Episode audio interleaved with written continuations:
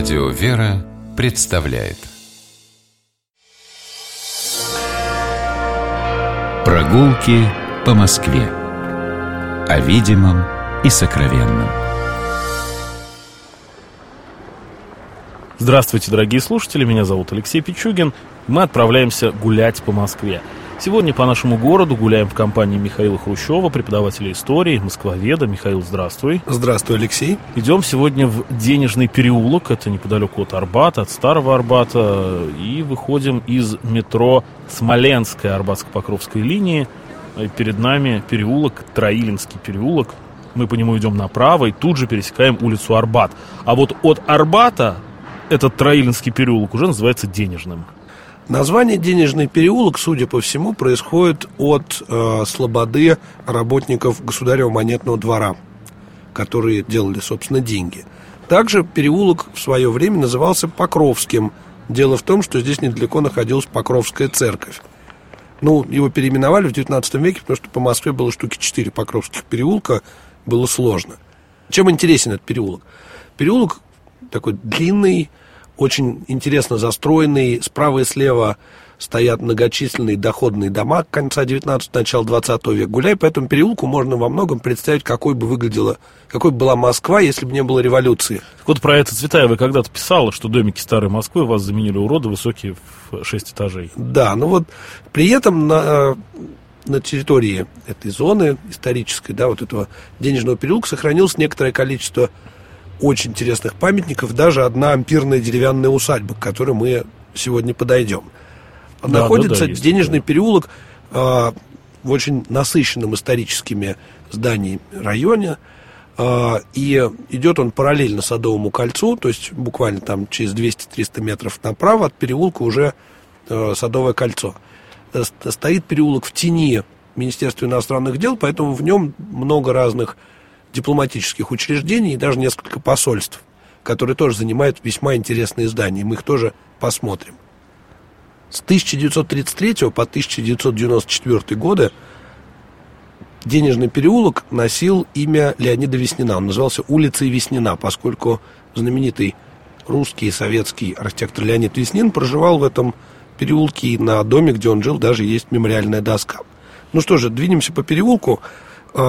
По мне, так самые интересные здания на этом переулке сконцентрированы в его южной части, ближе к Большому Левшинскому переулку. Поэтому мы так бодрым шагом пройдем пол переулка, глядя на замечательные доходные дома справа и слева, и остановимся на углу Глазовского переулка.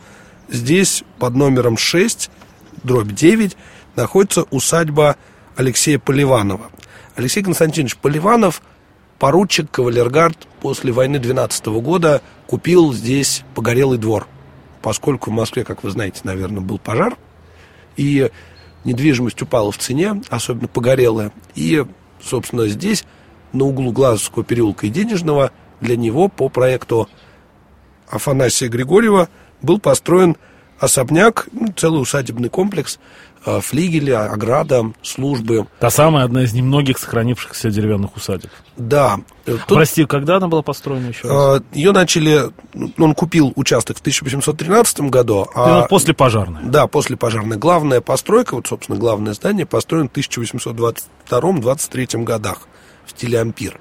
Причем интересно, что со стороны угадать, что это здание деревянное сложно. Это один из секретов московского ампира, то, что Москва застраивалась красивыми ампирными зданиями, большая часть из которых были деревянными и снаружи просто покрывались плотной штукатуркой с имитацией камня. Ну, это один из признаков сейчас того, что перед вами деревянное здание. Если маленький ампирный дом весь в штукатурке, скорее всего, штукатуркой бревна. Ну, можно подойти аккуратно так, постучать ногтем. Но лучше не отковыривать ничего. Отковыривать не стоит.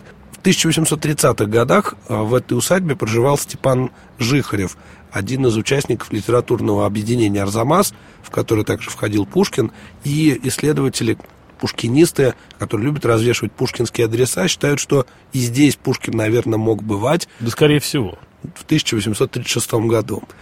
А уже в начале 20 века, после революции, здесь сделали жилой дом обычный, потом здесь была детская библиотека – Некоторое время во время войны была школа связистов, а в начале 21 века здание было в очень грустном состоянии, и его во многом спасла общественность московская, которая устраивала пикеты и там боролась за этот дом. В итоге его отреставрировали, и сейчас здесь располагается фонд, который занимается сохранением, собственно, архитектурного наследия. Так что дому повезло.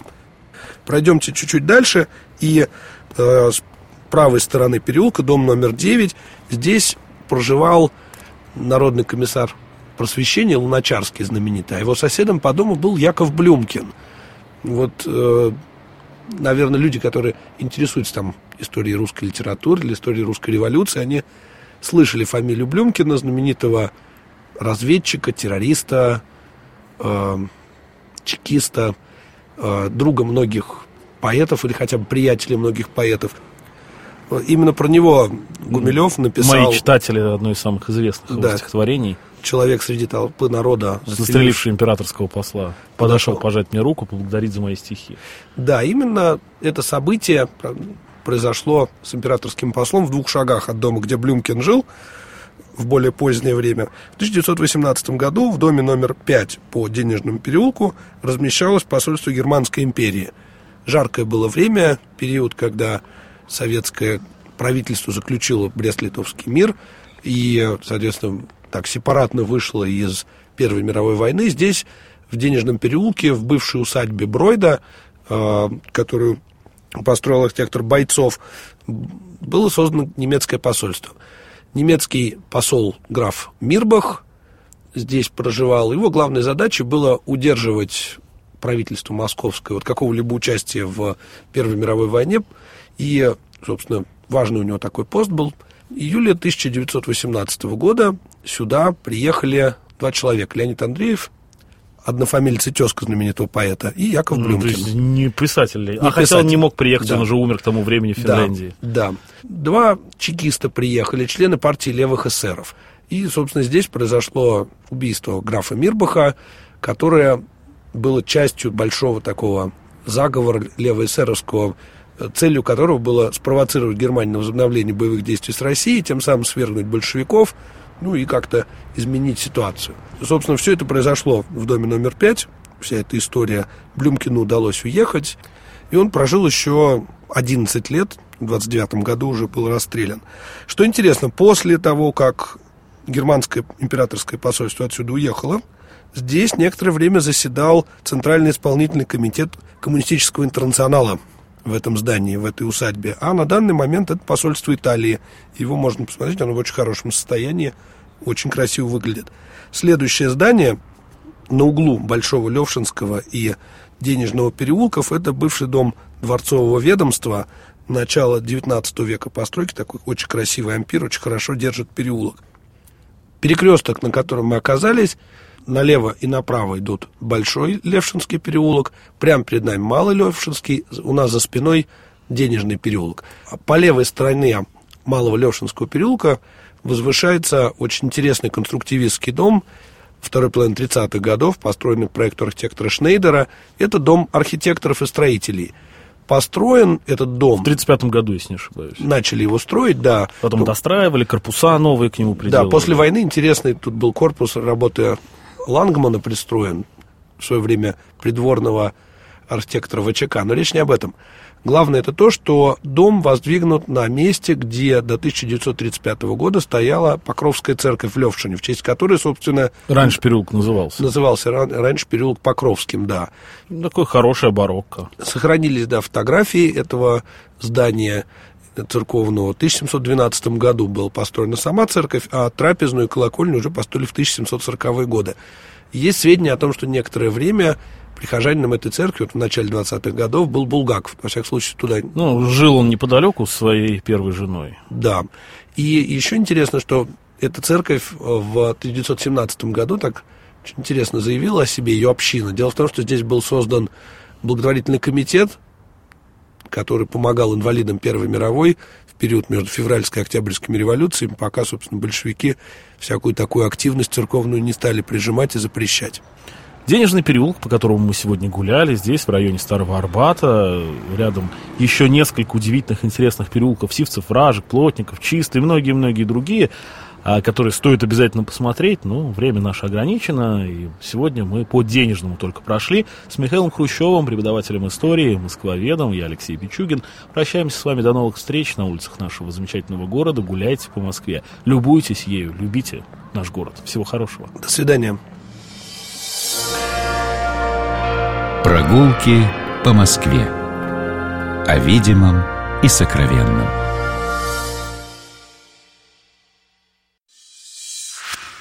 Программа «Прогулки по Москве» произведена при поддержке Комитета общественных связей правительства Москвы.